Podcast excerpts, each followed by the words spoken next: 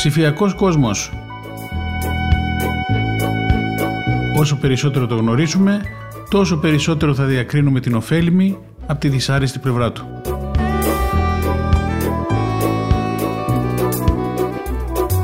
Με τον Νίκο Γκουράρο.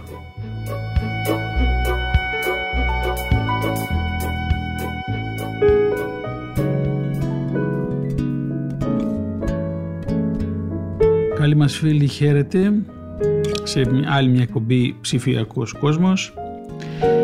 Είμαι ο Νίκος Γκουράρος και ακούτε το ραδιόφωνο της Πεμπτουσίας. Λοιπόν, σήμερα νομίζω θα τελειώσουμε το θέμα μας για την οικονομία της προσοχής. Δεν ξέρω αν με βαρεθήκατε με αυτό, αλλά νομίζω είναι πάρα πάρα πολύ σημαντικό και είναι ένα κομμάτι από αυτά που θα απασχολήσουν πολύ σοβαρά τον ψηφιακό κόσμο στο μέλλον. Το απασχολεί ήδη βέβαια. Είδατε στις προηγούμενες κουβέντες μας, πιάσαμε το τι συμβαίνει σήμερα, τι γίνεται στο social media, τι είναι αυτή η οικονομία της προσοχής. Πήγαμε πίσω 20 χρόνια, 20 κάτι χρόνια ναι. Ε, είδαμε πώς ε, η οικονομία της προσοχής ε, επηρεάζει τις επιχειρήσεις, πώς επηρεάζει τον ψηφιακό κόσμο, τι σημαίνει όλο αυτό το πράγμα, βάση περιπτώσει. Και σήμερα θέλω να το τελειώσουμε, να πούμε δύο κουβέντες ε, για το τι νομίζουμε ότι είναι το μέλλον της ε, λεγόμενης οικονομίας της προσοχής. Λοιπόν, διαβάζω από το κείμενο από ένα βίντεο του Kevin Kelly ε, το έφτιαξε το China Mobile ε, σαν είναι ένα βίντεο από 36 διαλέξεις ε, πάνω στο ψηφιακό κόσμο, στα κινητά τηλέφωνα κτλ. Και το τίτλος του βίντεο αυτό είναι ε, The Future of the Attention Economy. Στο μέλλον της οικονομίας προσοχής και μ' άρεσε ο τρόπος που, το, που έχει δει κάποια πράγματα αυτός ο κύριος Κέλλη και θέλω να σας τα μεταφέρω λιγάκι και να κλείσουμε έτσι αυτή την σειρά των, των εκπομπών μας. Λοιπόν, λέει αυτός ο κύριος Κέλλη ζούμε σε ένα κόσμο όπου σχεδόν οτιδήποτε μπορούμε να κάνουμε γίνεται όλο και με χαμηλότερο κόστος και τις περισσότερες φορές με πολλή ευκολία και σε μεγάλες ποσότητες. Ε, καταλαβαίνουμε αυτό. Τα τρόφιμα, οι συσκευές, οι υπηρεσίες, τα σπίτια μας, οι μεταφορές, όλα τα πράγματα που δημιουργούμε ως κοινωνία γίνονται όλο και φθηνότερα Επομένως φτιάχνουμε όλο και περισσότερα από αυτά. Βέβαια, γινόμαστε όλο και περισσότερο οι άνθρωποι στον κόσμο τούτο. Ακόμη και κατά κεφαλήν, έτσι, ατομικά ο καθένας μας, είμαστε σε θέση να παράγουμε όλο και περισσότερα πράγματα. Με την τεχνολογία, με το, τις εμπειρίες που έχουμε, ιδιαίτερα στις αναπτυγμένες χώρες, έτσι. Μας λέει λοιπόν εδώ ο Κέβιν Κέλλη Ορισμένοι αποκαλούν αυτή την εποχή ως την εποχή της αυθονίας, όπου ουσιαστικά, ειδικά στις αναπτυγμένες χώρες, δεν έχουμε, ας το πούμε, έλλειψη αγαθών. Τα περισσότερα αγαθά που έχουμε είναι σε αυθονία. Αλλά σε αυτόν τον κόσμο, τον λεγόμενο κόσμο της αυθονίας, ιδιαίτερα στη δική μας περίπτωση, στον κόσμο της πληροφορίας, σε αυτόν τον μη υλικό κόσμο, τον άειλο κόσμο, τον ψηφιακό κόσμο, υπάρχει ένα είδος που βρίσκεται σε ανεπάρκεια. Λοιπόν, αυτό το είδος σε ανεπάρκεια είναι κάτι το οποίο δεν μπορούμε να κάνουμε πολλά πράγματα για να το επαυξήσουμε. Απλώς η ποσότητα του είδους του συγκεκριμένου είναι καθορισμένη και είναι σταθερή, δεν αλλάζει και σε σχέση με την πληθώρα των αγαθών που έχουμε στη ζωή μας αυτό το συγκεκριμένο είδος αρχίζει και βρίσκεται σε έλλειψη. Ποιο είναι αυτό το είδος; Λοιπόν, το είδος αυτός σε ανεπάρκεια αλλά το οποίο έχει καθορισμένη ποσότητα δεν είναι τίποτα άλλο από τις 24 ώρες της προσοχής μας που έχουμε διαθέσιμες οι διάφορες περιπτώσεις ατομικής προσοχής, δηλαδή όπως η προσοχή τώρα που μου δίνετε εμένα, τώρα που με ακούτε, είναι περιορισμένες. Το έχουμε πει και αλλού αυτό ε, και πριν. ακόμα και αν δεν κοιμόμαστε ποτέ, έχουμε μόνο 24 ώρες μέσα στην ημέρα και τίποτε δεν μπορούμε να κάνουμε για να αλλάξει να αυξηθεί αυτή η διάρκεια. Υπάρχουν όμως τρόποι με τους οποίους μπορούμε να δώσουμε προσοχή σε διάφορα πράγματα ταυτόχρονα, παράλληλα. Έτσι, parallel tasking το λέμε περισσότερο. Παραδείγματος χάρη μπορούμε να οδηγούμε, δηλαδή να προσέχουμε στον δρόμο, ενώ παράλληλα ακούμε μουσική ή και συζητάμε με την οικογένειά μας. Έτσι, προσέχουμε, δηλαδή η προσοχή μας είναι στο οδήγημα, βλέπουμε το δρόμο, έτσι, αλλά και ακούμε μουσική και συζητάμε κάτι σοβαρό με την οικογένειά μας. Στην πραγματικότητα, για να δώσουμε κάπου την πλήρη προσοχή μας, από κάτι άλλο την, την περιορίζουμε. Λογικό δεν είναι αυτό; Και η μέρα παραμένει να έχει 24 ώρες, είτε είμαστε φτωχούλιδες, είτε είμαστε ζάμπλωτοι. Άρα, σε αυτόν τον κόσμο της αυθονίας, μας λέει ο Κέβιν Κέλλη, έχουμε ανεπάρκεια, έχουμε έλλειψη προσοχής. Λοιπόν, παρόλα αυτά, είναι αξιοσημείωτο ότι πάρα πολλές από τις τελευταίες καινοτομίες στο διαδίκτυο, σε αυτό το ψηφιακό κόσμο που ζούμε, εν πάση περιπτώσει, πληρώνονται και τρέχουν ως επιχειρήσεις από την προσοχή μας, από τη δική μας προσοχή. Βέβαια, όπως είπαμε, η προσοχή είναι αυτό που μεταδίδουμε όταν παρακολουθούμε ή δίνουμε προσοχή. Παράδειγμα, όταν συγκεντρωνόμαστε σε μια διαφήμιση. Αυτή η διαφήμιση πληρώνει τις υπηρεσίες που χρησιμοποιούμε. Το WeChat, το Alibaba, το YouTube κτλ. Οτιδήποτε παρακολουθούμε την ώρα που βλέπουμε π.χ. μια ταινία σε μια οθόνη ή την οθόνη την ίδια προσέχτε έχει πληρωθεί κατά το μεγαλύτερο ποσοστό από την προσοχή μας η οποία αυτή η προσοχή μας πάντοτε είναι περιορισμένη. Έχουμε λοιπόν αυτόν τον μικρό λιπόρο την προσοχή μας που μοιράζουμε σε κάποια πράγματα κατά τη διάρκεια της ημέρας είτε πρόκειται για τη δουλειά μας είτε για την ψυχαγωγία μας, είτε για τους φίλους μας και αυτός ο λιγοστός πόρος είναι ουσιαστικά ο κυριότερος, ο βασικότερος μοχλός μιας μεγαλύτερης οικονομίας. Να μην σας πω της παγκόσμιας οικονομίας.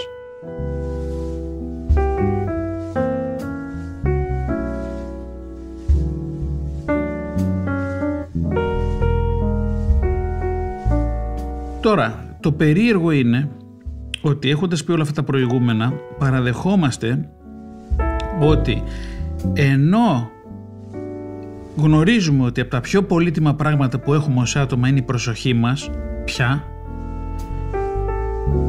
την προσοχή την παραδίδουμε, την πουλάμε δηλαδή εισαγωγικά για πολύ λίγα.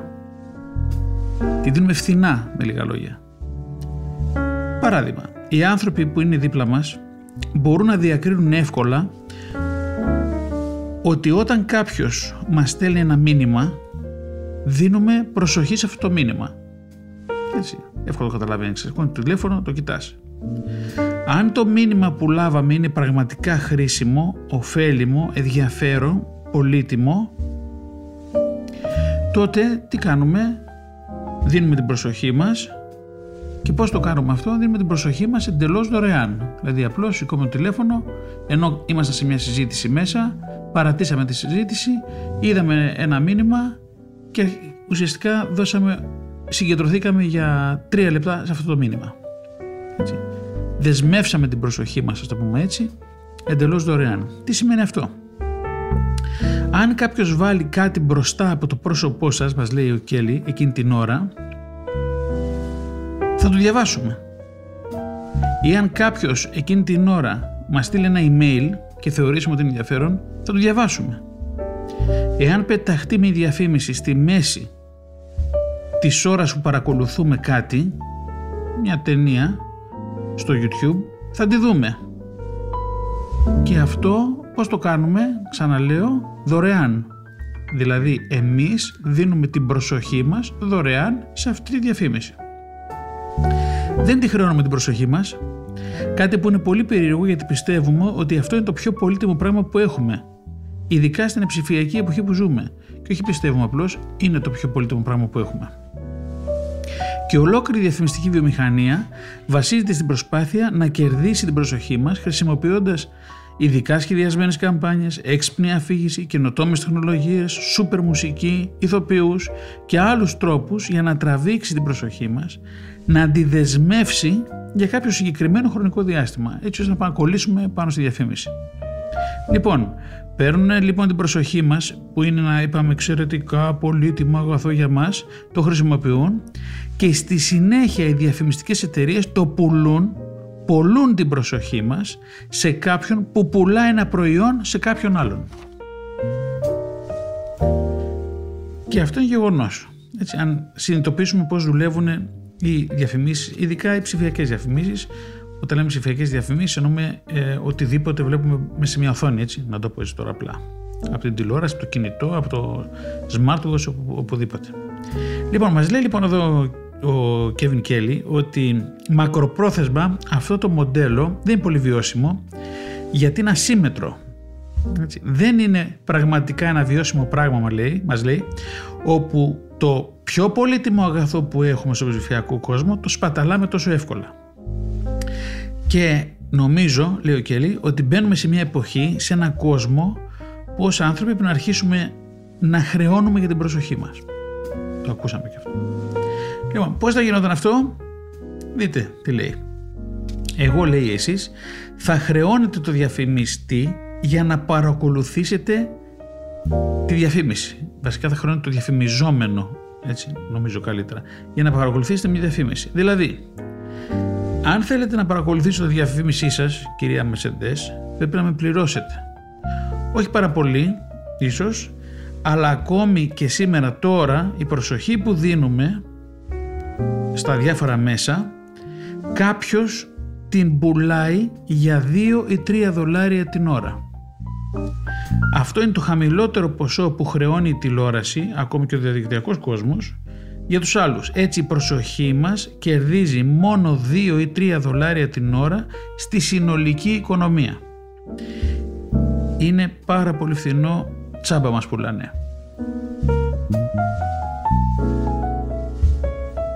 Και πάλι, είναι αξιοσημείωτο λέει ο Κέλλη για όποιον ζει στο δυτικό κόσμο, κυρίως έτσι, όπου παραδίδουμε την προσοχή μας, έτσι, τη δεσμεύουμε για μικρό διάστημα, αλλά ακόμη και για αυτό το μικρό διάστημα, λέει, πρέπει να τη χρεώνουμε. Ποια; Και ίσως θέλουμε να χρώσουμε περισσότερο από αυτό που παίρνουν οι άλλοι που την πουλάνε χωρίς να το ξέρουμε εμείς. Άρα μπορούμε να πούμε, λέει στους διαφημιζόμενους, ναι, θα παρακολουθήσω τη διαφήμισή σας, αλλά πρέπει να με πληρώσετε τόσα. Και αυτό συμβαίνει κατά κάποιο τρόπο σε αυτόν τον ψηφιακό κόσμο των ασκούντων επιρροή, των influencers. Για να δούμε τι λέει εδώ ο άνθρωπος τώρα για τους influencers, για να καταλάβουμε τι σημαίνει τώρα η οικονομία της ε, προσοχής και το μέλλον αυτής της στρατηγικής έτσι, και πώς αυτό δουλεύει μέσα από τους influencers. Λοιπόν, αν μελετήσουμε λίγο τους influencers, αυτούς που ασκούν επιρροή, έτσι, ένα blogger, ένα διάσημο, έναν που έχει ένα μεγάλο Instagram account, ένα που έχει πολύ κόσμο να ακολουθεί στο Facebook, στο Twitter κτλ. Έτσι. Ψηφιακό, ο influencer είναι αυτός που είναι ψηφιακά διάσημος, το λέμε απλά. Θα δούμε λοιπόν ότι αυτό που συμβαίνει είναι ότι μια επώνυμη εταιρεία, ένα brand, αντί να πληρώνει ένα διαφημιστή πολλά χρήματα, σκά εκατομμύρια δολάρια, για να κάνει μια διαφήμιση, ελπίζει ότι κάποιος που έχει επιρροή θα την διαβάσει, θα την παρακολουθήσει, μετά θα αγοράσει το προϊόν και θα μιλήσει στον κόσμο που τον παρακολουθεί για αυτό το συγκεκριμένο προϊόν. Έτσι, προσέξτε τη διαδικασία. Πολύ απλό έτσι, έρχεται το brand και λέει ότι εγώ είτε πληρώνω έναν διαφημιστή και τους κάνω πολλά λεφτά για να φτιάξω μια διαφήμιση και την προωθώ στα μέσα, είτε εμπλέκω και έναν influencer και ελπίζω αυτός ο influencer να δει αυτή τη διαφήμιση, να πιστεί από το προϊόν, να το αγοράσει το προϊόν, να μην το αγοράσει και μετά να μιλήσει για αυτό στον κόσμο που παρακολουθεί. Απλό πράγμα. Έτσι.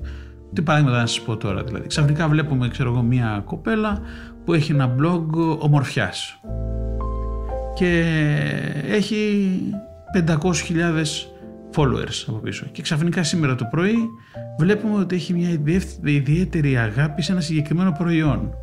Και ενώ μας μίλαγε για διάφορα ε, κόλπα ομορφιάς για νέες κοπέλες, ξαφνικά αρχίζει και μιλάει για το συγκεκριμένο σαποάν, ας το πούμε έτσι. Αλλά με τον δικό της, τον απλό τρόπο, έτσι.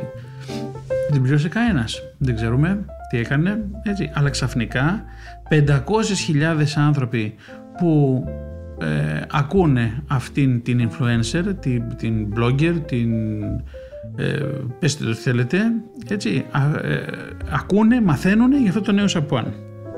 Λοιπόν, τι κάνουν τα brands λοιπόν, εδώ και καιρό δεν γίνεται τώρα, έτσι, αλλά δείτε τι σημαίνει η οικονομία της προσοχής. Λοιπόν, τα χρήματα τα στέλνουν απευθείαν στον influencer.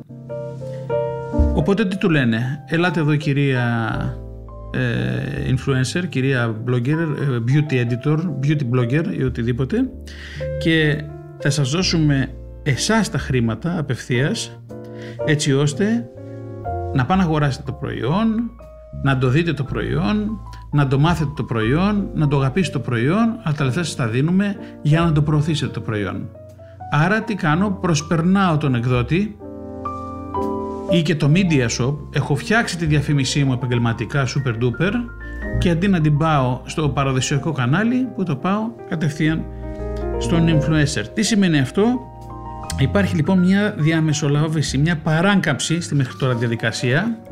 Οι διαφημιστές παρακάμπτονται απευθείας για τους influencers και από εκεί παράλληλα φεύγει στους ίδιους τους, στους ίδιους τους καταναλωτές ή μπορεί να πάει και απευθείας στους ίδιους τους καταναλωτές αν ένα group καταναλωτών είναι influencers. Αλλάζει όλο το μοντέλο. Έτσι. Κατά μία είναι, είναι σε μια αποκεντρωμένη διαφήμιση όπου τα χρήματα για τη διαφήμιση δεν παίρνουν μέσω του διαφημιστικού γραφείου, το media shop, ας πούμε έτσι, συγκεντρωτικά, αλλά πηγαίνουν απευθείας στους καταναλωτές, ιδιαίτερα εκείνους που έχουν μεγαλύτερη επιρροή στο δυνητικά αγοραστικό κοινό. Και κατά μια άλλη ανία πάλι, ο influencer, ο influencer πληρώνεται για την προσοχή τους, την προσοχή μας δηλαδή. Εμείς την προσοχή που δεσμεύουμε εμείς ως την ώρα που μπαίνουμε στο blog αυτού του κυρίου και διαβάζουμε για το συγκεκριμένο Σαπουάν.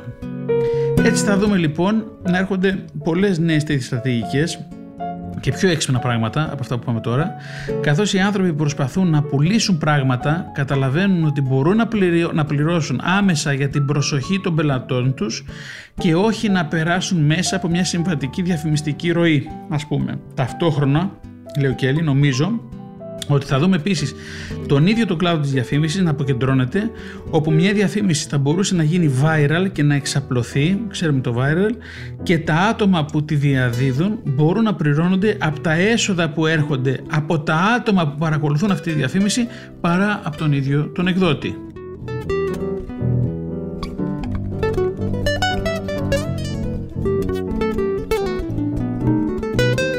Τι λέγαμε λοιπόν ότι αυτή τη στιγμή ο τρόπος με τον οποίο θα λειτουργούσαν ένα περιοδικό, ψηφιακό, μια εφημερίδα με τηλεοπτική εκπομπή, ένα κανάλι, πες το θέλετε, τι θα ήταν, ήταν να βρουν κοινό, audience, να βρουν κοινό, τα κανάλια, οι εκδότες που θα το προσφέρουν, προσοχή, στον διαφημιζόμενο. Να μου πεις αυτό δεν κάναμε μέχρι τώρα. Όχι. Το κοινό το, το προσέφεραν που; Στο διαφημιστή, τον ομεσάζοντας, το media shop.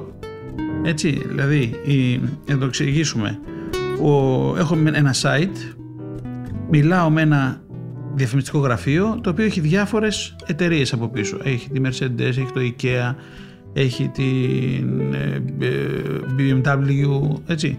Λοιπόν, άρα εμείς δεν μιλάμε απευθείας με τη Mercedes, μιλάμε με το διαφημιστικό γραφείο. Άρα πουλούσαμε τους ε, το κοινό μας στη διαφημιστική εταιρεία. Τώρα ψάχνουμε και βρούμε το, το κοινό αυτό και το δίνουμε απευθείας στο διαφημιζόμενο. Ο διαφημιζόμενος πληρώνει το κοινό για τη διαφήμιση, για την προσοχή του.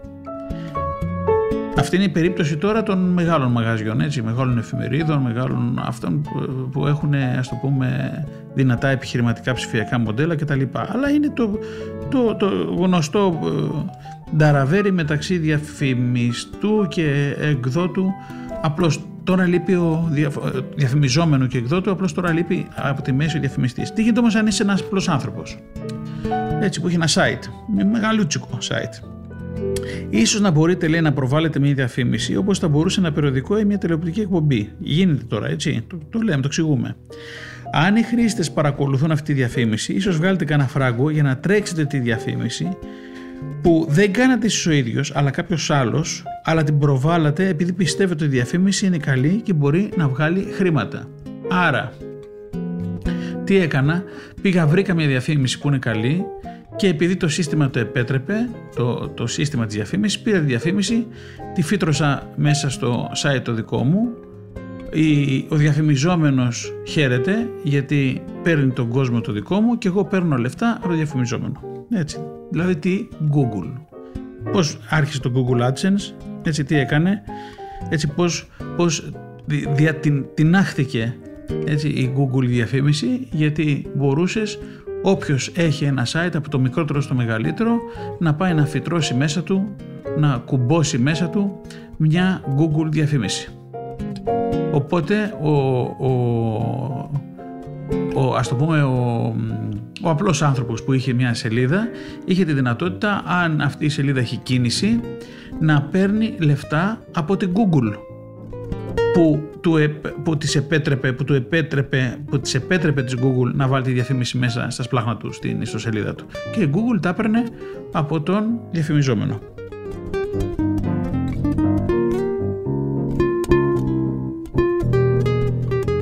Άρα λοιπόν για να κάνεις εύκολα, το εύκολα εισαγωγικά τη δική σου μπίζνα, τη διαφημιστική, απλά ψάχνεις για ωραίες διαφημίσεις όπως είπαμε, τις οποίες τις φιλοξενείς με σκοπό και τις προβάλλεις στο δικό σου μέσα. Ουσιαστικά, μέσω, ουσιαστικά από το πουθενά κάνεις επιμέλεια δημοσίευσης διαφημιστικής καμπάνιας και κατ' επέκτηση και σημαντικότερο όλων τι κάνεις; Επιμέλεια προσοχής. Πολύ μου αρέσει αυτό που λέει ο Κέλλη εδώ πέρα. Γίνεσαι curator of attention. Αυτό και αν δεν είναι η δουλειά του μέλλοντος. Γιατί γιατρό, δάσκαλο και δικηγόρο συζητάμε επιμελητής προσοχής σε διαφημιστικής καμπάνιας. Επιμέλεια προσοχής και ψηφιακό μάρκετινγκ. Έτσι καταλαβαίνετε τι πράγμα είναι όλο αυτό και τι μέλλον έχει και τι ζουμί έχει όλη αυτή η ιστορία. Έτσι λοιπόν απλή κοινή θνητή με αποκεντρωμένο τρόπο εντελώς θα μπορούσαν να απορροθούν μια διαφήμιση και να πάρουν κάποια έσοδα από τη συγκεκριμένη διαφήμιση. Έτσι, αυτό είναι ένα είδος, προσέχτε, crowdsourcing advertising που ήδη γίνεται κατά κόρον. Τι είναι το crowdsourcing, τώρα ο, ο όρος είναι πληθοπορισμός, είναι η πράξη της εξωτερικής ανάθεσης καθηκόντων που παραδοσιακά εκτελούνταν από υπάλληλο ή εργολάβο σε μια μεγάλη ομάδα εθελοντών ή μια κοινότητα μέσω ανοιχτής πρόσκλησης. Αυτός είναι ο επίσημος ελληνικός όρος του crowdsourcing. Αλλά επειδή θέλω να το εξηγήσουμε λίγο ε, περισσότερο αυτό, έτσι, πώς βγήκε το, η λέξη crowdsourcing, ο πληθοπορισμός, ε, από τον Εστελέσα Ρόλας και Κονζάλες Λανδρών Ντεγκοεβάρα που έδωσαν έναν ορισμό το crowdsourcing, ο πληθοπορισμός είναι μια μορφή συλλογικής διαδικτυακής δραστηριότητας στην οποία ένα άτομο, ένα ίδρυμα, ένας μη κερδοσκοπικός οργανισμός ή μια εταιρεία προτείνει σε μια ομάδα ατόμων με ποικίλε γνώσεις, ετερογένεια και αριθμό μέσω μιας ανοιχτής πρόσκλησης να αναλάβουν εθελοντικά μια εργασία crowdsourcing. Η ανάληψη εργασίας η οποία ποικίλει σε πολυπλοκότητα και στο βαθμό στον οποίο είναι χωρισμένη και στην οποία το πλήθος πρέπει να συμμετάσχει με προσωπική εργασία, χρήματα, γνώση, εμπειρία, περιλαμβάνει πάντοτε αμοιβαίο όφελος και για τις δύο πλευρές. Οι χρήστες λαμβάνουν την ικανοποίηση κάποια ανάγκη τους, είτε αυτή είναι οικονομική είτε κοινωνική αναγνώριση, προσωπική ικανοποίηση, ανάπτυξη ατομικών ικανοτήτων σε κάποιο τομέα, ενώ ο εκκινητής της πρωτοβουλίας, πληθοποριστής, crowdsourcer, αποκτά και χρησιμοποιεί προς όφελός του αυτά που έχει συνεισφέρει ο χρήστης του εγχείρημα, τα οποία εξαρτώνται από τη δραστηριότητα που έχει αναλάβει ο χρήστης. Είχατε ξανακούσει ποτέ την έννοια crowdsourcing advertising. Αυτό είναι βασική, βασική ε, ας το πούμε στρατηγική ε, για να παίξει κάποιος σοβαρά ε, και επιχειρηματικά με τη λογική της, ε, την στρατηγική της οικονομίας της προσοχής.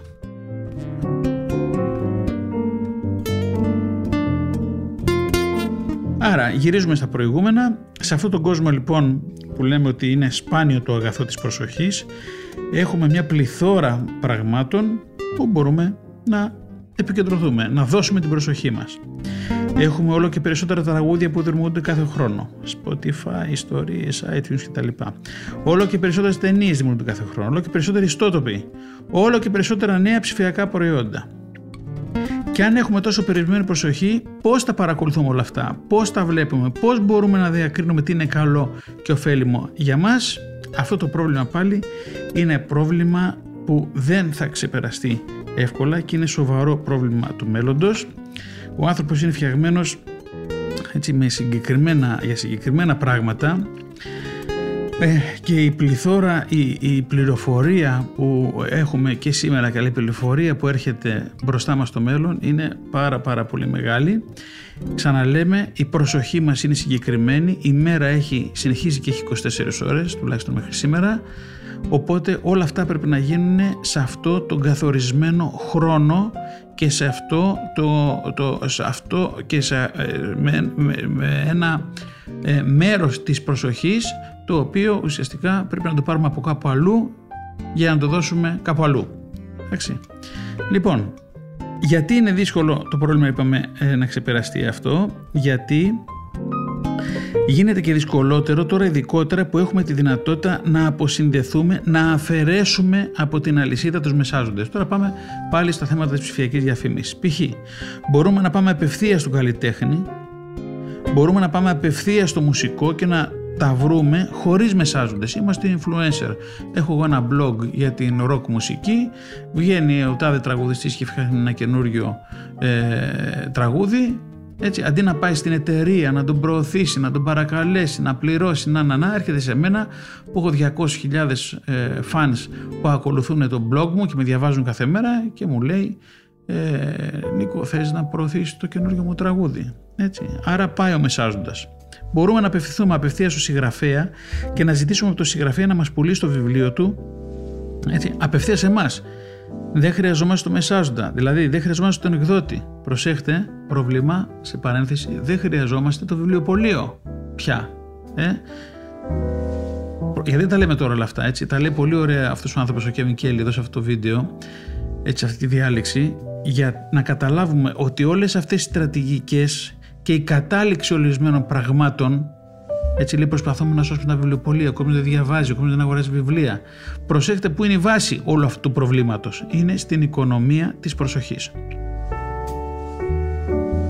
Τώρα όμως, καλό όλα αυτά, έτσι, δεν χρειαζόμαστε τον εκδότη, βιβλιοπωλείο, ερχόμαστε στο πρόβλημα που είναι κατανοητό, έτσι, και όποιος έχει λίγο μυαλό, λίγο το, το υποπτεύεται, ε, Πώς ξέρουμε για αυτό το συγγραφέα που έρχεται και μας λέει, Είναι καλός ο συγγραφέας. Πώς τον εμπιστευόμαστε; Και πώς παραχωρούμε έστω και λίγο από την προσοχή μας, επειδή είναι. Ε, νομίζουμε ότι είναι ένα καλό βιβλίο, είναι ένα καλό βιβλίο που έχει ακουστεί, είναι ένας φίλος μας συγγραφέας. Δηλαδή, όλη αυτή την εμπειρία που είχε ο Βιβλιοπόλη πριν, που, που καταργείται, έτσι πάμε εμείς τώρα να πάρουμε αυτή την εμπειρία αυτού του ανθρώπου που αξιολογούσε και έχει την επίρα έτσι, και να, να, για το τι πουλάει, για το τι είναι ενδιαφέρον για τον κόσμο κτλ. Και απ' την άλλη και πώς βρίσκει, προσέχετε τώρα το επόμενο, και πώς βρίσκει την προσοχή μας ο συγγραφέας και έρχεται σε εμάς. Δηλαδή πριν είχαμε το βιβλιοπόλι, τον εκδότη. Ο εκδότης πήγαινε στο βιβλιοπόλιο, ο βιβλιοπόλιο τα έβγαζε στην πιάτσα, στην αγορά. Εντάξει. Τώρα είπαμε ότι αυτό καταργείται και μπορεί να πάει απευθείας στον influencer, εντάξει, και έχουμε πρόβλημα έτσι, για το πώς θα κρίνουμε την ποιότητα.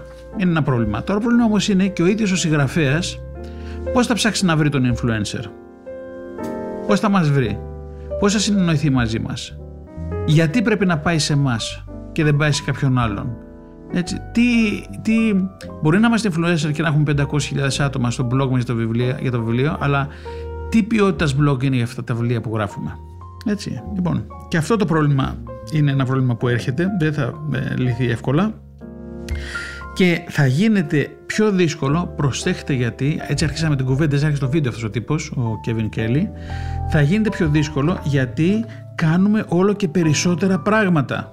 Έχουμε περισσότερα πράγματα, έχουμε αυθονία αγαθών και κυρίως ψηφιακών αγαθών. Έτσι. Έχουμε κάποιους τρόπους, τους παλιούς τρόπους, τους αποκαλούσαμε λέει αυτούς τους τύπους gatekeepers, πες το τώρα θηρορούς, έτσι. Ήταν οι εκδότες και τα στούντια και οι δισκογραφικές εταιρείες. έτσι. Αυτοί λειτουργούσαν ως πύλες, gateways και άλλοι ήταν οι gatekeepers, έτσι. Θα έκανε εκείνη την επιλογή, αυτό είπαμε πριν θα έλεγαν θα προσλάβουμε αυτό το άτομο ή θα έχουμε ένα συμβόλαιο με αυτό επειδή η ποιότητα τους είναι καλή, επειδή είναι πραγματικά καλή, γιατί πραγματικά θα σας αρέσει και αν σας αρέσει ε, αυτά τα πράγματα που κάναμε τόσο καιρό, θα σας αρέσει και αυτό. Άρα εμπιστεύσου μας. Δηλαδή, αν έχω βγάλει εγώ ε, τώρα ε, 300 βιβλία και έχω μεγάλη επιτυχία, ε, αγόρασε και αυτό γιατί εμπιστεύσουμε, είναι καλό το βιβλίο. Εμπιστεύσου την εμπειρία μου, εμπιστεύσου ότι είμαι ένας καλός εκδότης, καλός βιβλιοπόλης. Έχουμε στην ίδια περίπτωση, έχουμε κριτικούς βιβλίων, κριτικούς μουσικής που τώρα πια αυτοί αποφασίζουν από μόνοι τους να πάνε να δουν μια ταινία, να τη σχολιάσουν, να τη βάλουν στο blog τους και σε εισαγωγικά να πουλήσουν το σχόλιο τους προς το κοινό τους. Και δεν έχουν την ίδια πλατφόρμα που χρησιμοποιούσαν, γιατί παλαιότερα τι ήταν, αυτοί οι κριτικοί δουλεύαν σε μια εφημερίδα, σε ένα περιοδικό, σε ένα κανάλι. Έτσι. Και εμείς τι, παίρναμε Ήμασταν ένα μέρος αυτής της διαδικασίας γιατί τι κάναμε, πληρώναμε τη συνδρομή μας ή αγοράζαμε το περιοδικό από το περίπτερο για να διαβάσουμε την κριτική αυτού του συγκεκριμένου άνθρωπου. Αλλά τι έχει γίνει, έτσι, λόγω των έλλειψης επιχειρηματικού μοντέλου, ψηφιακού επιχειρηματικού μοντέλου σοβαρού, βλέπουμε αυτά όλα έχουν καταρρεύσει. Πού είναι τα περιοδικά τώρα, πού είναι οι εφημερίδες και τα κανάλια πέφτουν, τουλάχιστον τα συμβατικά, έτσι, ε, και και να πούμε και το άλλο, είναι πραγματικά δύσκολο για μια κριτική βιβλίου, για ένα κριτικό ταινίας, να επιβιώσει μόνο με την δική τους δουλειά. Δηλαδή των, αυτών των, ε, των εκδοτών, των καλαναρχών κτλ. Έτσι, δεν το έχουμε δει να συμβαίνει τώρα, μιλάμε σήμερα, έτσι, το 2021. Έτσι, δεν φαίνεται να είναι πλέον στο παιχνίδι αυτοί οι παίχτες. Τώρα λοιπόν έχουμε, τι έχουμε, προσέχετε, έχουμε αλγόριθμους Δυστυχώς, έτσι αυτά είναι τα ξινά που λέμε, αλλά είναι γεγονός.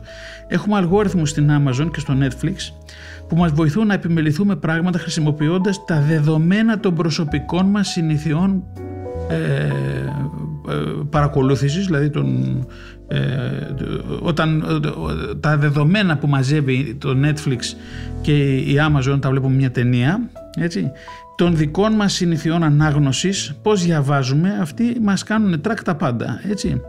Και το συνηθιών των άλλων, δηλαδή το Netflix και η Amazon ξέρει και τι βλέπουμε και τι ώρα το βλέπουμε, τι πληρώνουμε, τι δεν πληρώνουμε και τι βλέπουν και αυτοί που είναι φίλοι με μας ή αυτοί που δεν είναι φίλοι με μας αλλά ε, είναι ε, ας το πούμε το, το μεγαλύτερο κοινό. Άρα αυτό σου λέει ότι εσύ μπορεί να βλέπεις αυτά αλλά έχω άλλους 10.000 που βλέπουν εκείνα.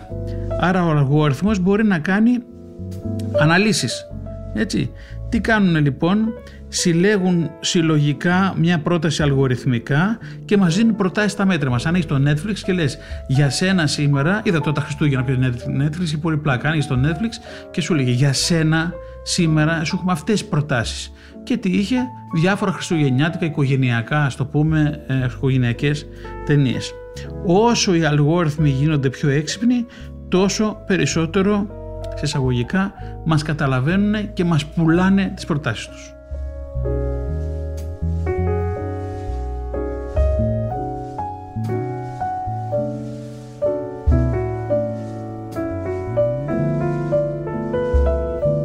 Λοιπόν, συνεχίζουμε. Η Amazon έχει δηλώσει πολλές φορές ότι ένα πολύ μεγάλο μέρος των κερδών προέρχεται από τα πράγματα που έχουν συστήσει σε άλλους. Και το Netflix κάνει το ίδιο, όπου ένας τεράστιος αριθμός ορών που παρακολουθούν οι άνθρωποι προέρχεται από τις ταινίες και τις ταινίες που προτείνει το Netflix να παρακολουθούν οι χρήστες, προσέχτε, στη συνέχεια αφού δηλαδή έχεις δει μια ταινία. Προσέχτε, τα πολλά λεφτά έρχονται από τις ταινίες που σου προτείνει αφού δεις την ταινία που έχεις επιλέξει. Το περιμένατε ποτέ αυτό; Και στο YouTube είναι το ίδιο πράγμα. Τα πράγματα που φαίνονται σαν προτάσεις δεξιά είναι αυτά που αυξάνουν τις ώρες που περνούν οι άνθρωποι παρακολουθούνται το επόμενο. Και έτσι λειτουργεί. Καμιά φορά λες τι τα βάζει αυτά εκεί. Όμως όλος ο κόσμος αφού δεις την ταινία αυτά, ο έξυπνος αλγόριθμος που δουλεύει πίσω, έχει παρακολουθήσει, έχει δει τι καπνό φουμάρεις, πώς κινείσαι ψηφιακά κτλ. Και, και σου φέρνει κάποια πράγματα που νομίζει ο αλγόριθμος ότι σε ενδιαφέρουν, αυτά πας και κλικάρεις μετά. Και από εκεί βγαίνουν τα χοντρά λεφτά. Όσο περίεργο και να σας φαίνεται. Και αυτό είναι κάτι που ήδη λειτουργεί και θα συνεχίσει να λειτουργεί, αλλά λέει ο Κέβιν, ο Κέλλη, ότι δεν είναι αρκετό. Μέρος του προβλήματος είναι, το ονομάζει σιλός, έτσι, ότι ε, έχετε, ότι αυτό που έκανε να το εξηγήσω έτσι πιο απλά, ότι έρχεται το Netflix και το YouTube ή Amazon και το έχουμε δει όλοι, το έχουμε αυτή την εμπειρία και επειδή ο αλγόριθμος δεν ψηλοδουλεύει και τόσο καλά όσο θα θέλαμε, νομίζουμε ότι είναι τόσο έξυπνος ακόμη δεν είναι αλλά θα γίνει σίγουρα, σου προτείνει πράγματα που έχεις δει ήδη. Δεν μου πείτε το έχετε δει αυτό, έτσι. Άρα βλέπεις τη λύση των προτάσεων και τα ίδια πράγματα. Λοιπόν, άρα ε, και γνωρίζουμε την πραγματική ζωή ότι πολλές φορές μερικά από τα καλύτερα νέα πράγματα, τα καλύτερα νέα πράγματα που βλέπουμε είναι αυτά που δεν είχαμε ξαναδεί, που δεν γνωρίζαμε καν ότι μας άρεσαν. Δηλαδή, έτσι το εξηγούμε πάλι αυτό, δηλαδή ενώ επιλέγεις να δεις κάτι, το τελειώνεις, σου προτείνουν κάποια πράγματα που δεν τα έχεις ξαναδεί, αλλά επειδή στα προτείνουν και είναι καινούργια πράγματα, έτσι αρχίζουν και σ' αρέσουν. Γιατί αυτοί προτείνανε κάτι για σένα. Προσέξτε, μην χάνουμε το νόημα, έτσι, όλο αυτό τι είναι, μας δεσμεύει την προσοχή μας.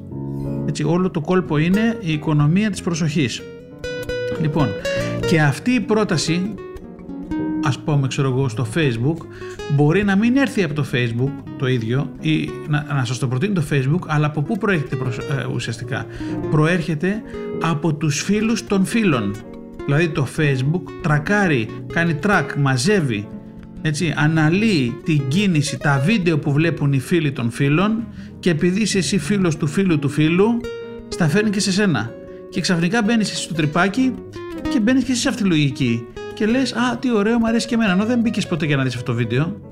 Έτσι, άρα να ξέρετε ότι τα λεγόμενα suggestions, έτσι, αυτά τα συνιστόμενα, τα πες το πώς θέλετε, προτάσεις σε πάση περιπτώσει, έχουν τρομακτική στρατηγική από πίσω το πώς δουλεύουν έτσι, και πώς αρπάζουν αυτή τη, λίγο, τη λίγη προσοχή που έχουμε εν πάση περιπτώσει. Λοιπόν, έτσι μέρος λοιπόν αυτής της διαδικασίας προσπάθειας διαχείρισης προσοχής μας, λέει ο Κέλλη, έρχεται πώς. Πώς προστατεύει δίθεν τώρα ε, η Netflix, το Amazon κτλ. Με καλύτερα φίλτρα, ε, με καλύτερες προτάσεις, με καλύτερη επιμέλεια curation, μπορεί να κάνεις κόλπα μόνος σου, έτσι. Και ε, ουσιαστικά νιώθεις ότι έχεις ένα, μια, ε, ένα personalized, μια, μια δική σου ε, στρατηγική διαχείρισης του καναλιού που πληρώνεις. Έτσι, έτσι νομίζεις και εν μέρη, προσέχτε, όλο αυτό που βασίζεται, αυτοί το λένε social graph, έτσι, εντάξει δεν ξέρω πώς το μεταφράσουμε πιο καλά, εγώ θα, θα έλεγα έτσι πολύ απλά ότι αυτό βασίζεται στις, στη συμπεριφορά μας, της, ε, το, στη συμπεριφορά μας στα κοινωνικά δίκτυα. Και γιατί να μου πεις τώρα στα κοινωνικά δίκτυα και όχι στα site μας; Γιατί, γιατί στα κοινωνικά δίκτυα είναι πολλοί κόσμος και εμείς ξοδεύουμε πολύ χρόνο μέσα εκεί. Οπότε οι αλγόριθμοι, τα analytics, έτσι, οι εταιρείες αυτοί, οι, οι τύποι έχουν πάρα πολλά data για μας. Έτσι, άρα αυτά που σου προτείνουν είναι αυτά που ρουφάνε από, τις, από την κίνηση, από τον τρόπο που κινείσαι μέσα στα social media, κατά μεγάλο ποσοστό.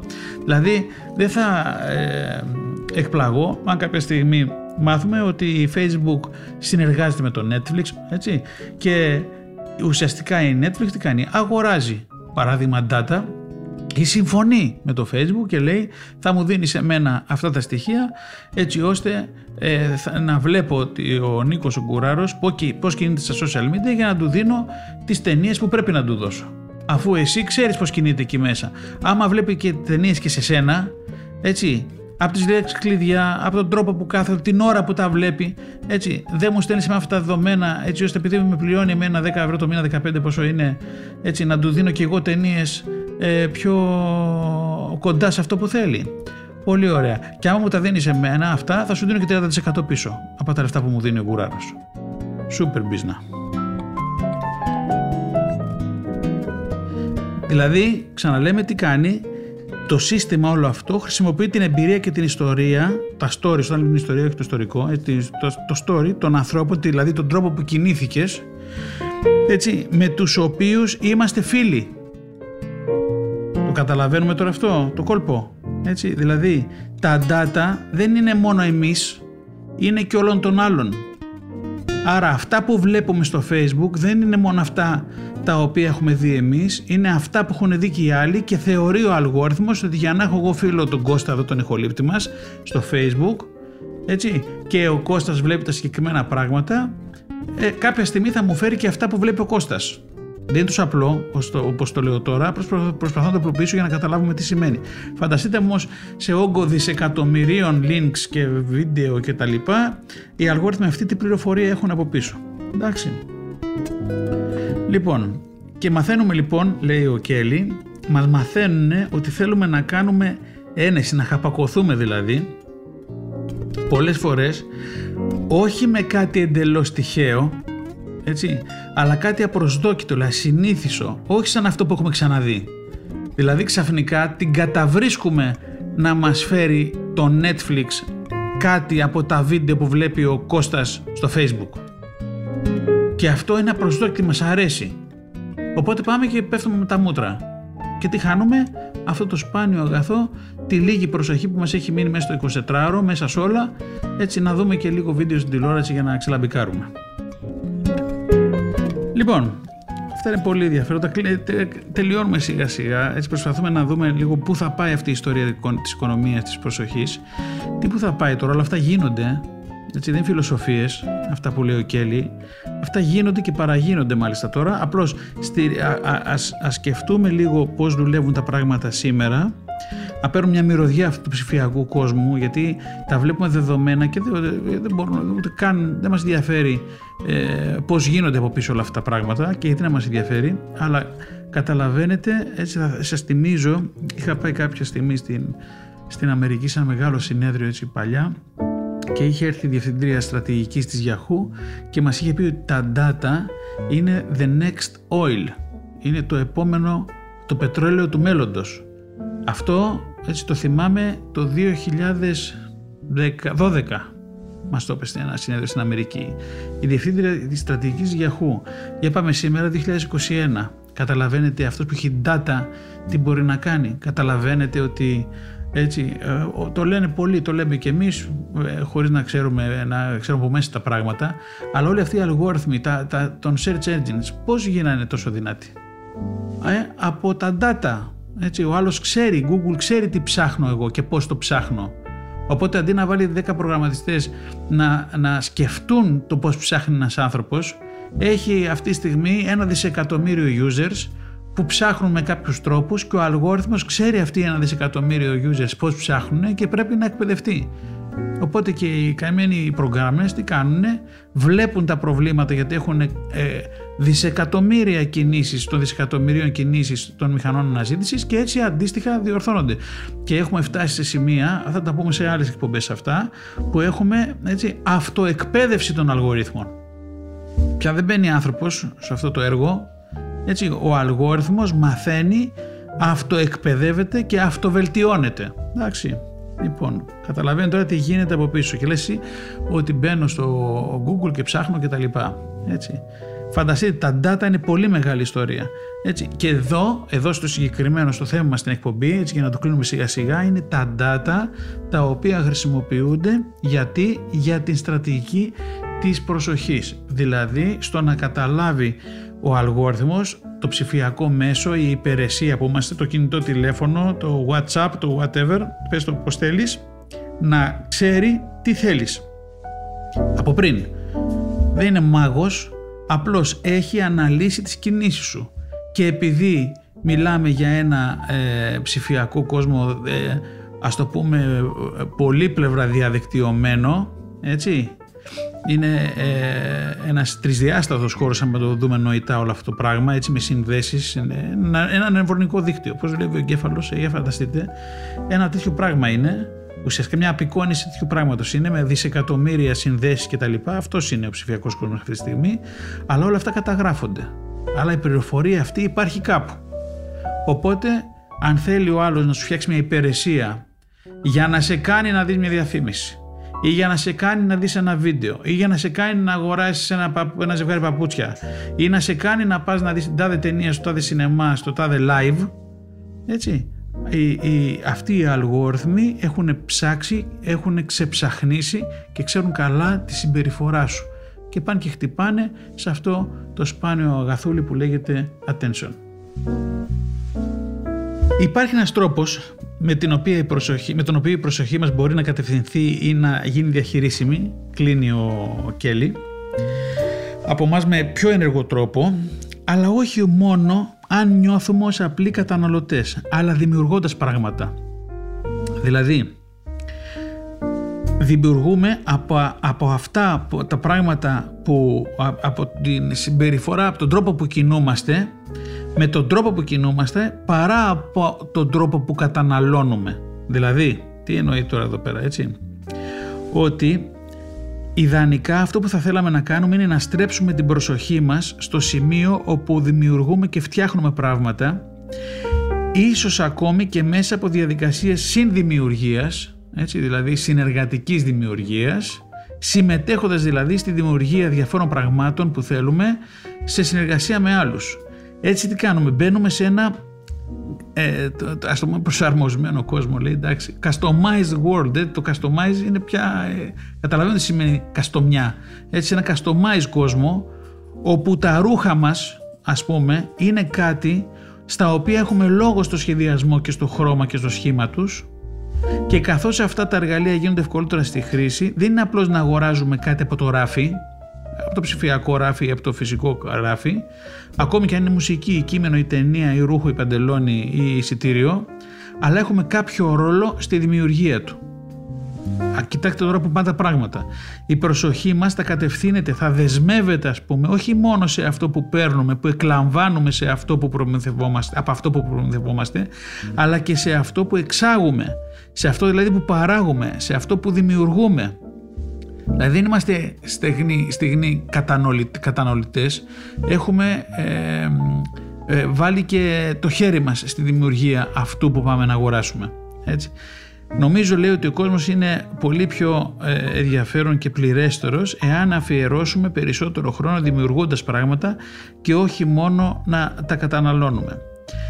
Τι εννοεί πάλι εδώ, έτσι, ότι μόλις αυτές τις στρατηγικές που έχουμε του, του collaborative working, δηλαδή αυτή της συνδημιουργίας και όλων αυτών των πραγμάτων, είμαστε κι εμείς μέρος αυτών των πραγμάτων που καταναλώνουμε. Και αν μπορούμε, λέει, να επαναπροσανατολίσουμε την προσοχή μας προς αυτή την κατεύθυνση, νομίζω λέει ο Κελίνου τα πράγματα που κάνουμε τελικά μπορούν να αποδειχθούν τόσο ικανοποιητικά αν όχι ακόμη πιο ικανοποιητικά από τα πράγματα που καταναλώνουμε. Δηλαδή ε, ε ναι μεν ε, δεσμεύουμε την προσοχή μας ως προς, το, ως προς την, την κατανάλωση και την καταβρίσκουμε με το, επειδή ε, το σύστημα μας βρίσκει πολύ πιο εύκολα ή αυτόματα ή μας δίνει ε, προτάσεις για το καινούργιο τηλέφωνο που θέλουμε να αγοράσουμε αλλά η, η, η ικανοποίησή μας είναι ότι και εμείς μπήκαμε στη διαδικασία προσέχετε, και εκπαιδεύσαμε τον αλγόριθμο να μας το πει αυτό.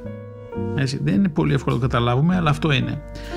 Ακόμη και να μην έχουν την ίδια ποιότητα η ικανοποίηση της συμμετοχής μας στη δημιουργία μπορεί να ξεπεράσει και αυτή την ικανοποίηση που αισθανθήκαμε όταν καταναλώσαμε πάρα πάρα πολύ σημαντικό.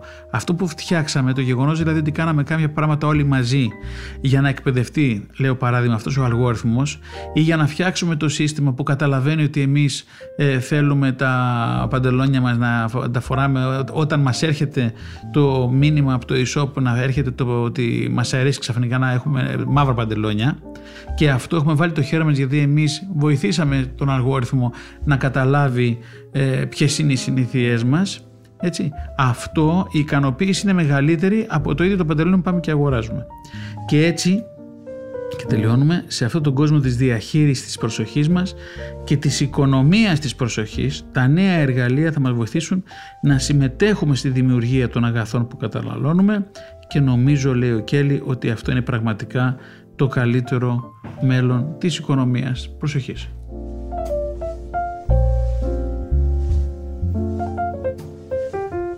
Αυτά για σήμερα. Ε, νομίζω τελειώσαμε έτσι μια γνωριμία τη σειρά αυτή των ε, λίγων εκπομπών για την οικονομία της προσοχής. Ελπίζω να μην σας μπέρδεψα πάρα πολύ. Ε, Καημένος εδώ ο καλός μας ο ηχολήπτης, ο Κώστας Ταλιαδόρος, προσπαθεί να με μάθει να κάνω ραδιόφωνο. Πιστεύω θα περάσουν χρόνια να γίνει αυτό. Αλλά, εν πάση περιπτώσει, ευχαριστούμε πάρα πολύ που ήσταν μαζί μας και σήμερα. Ακούσατε το ραδιόφωνο της Πεμπτουσίας, την εκπομπή Ψηφιακός Κόσμος και είμαι ο Νίκος Γκουράρος. Καλή εβδομάδα.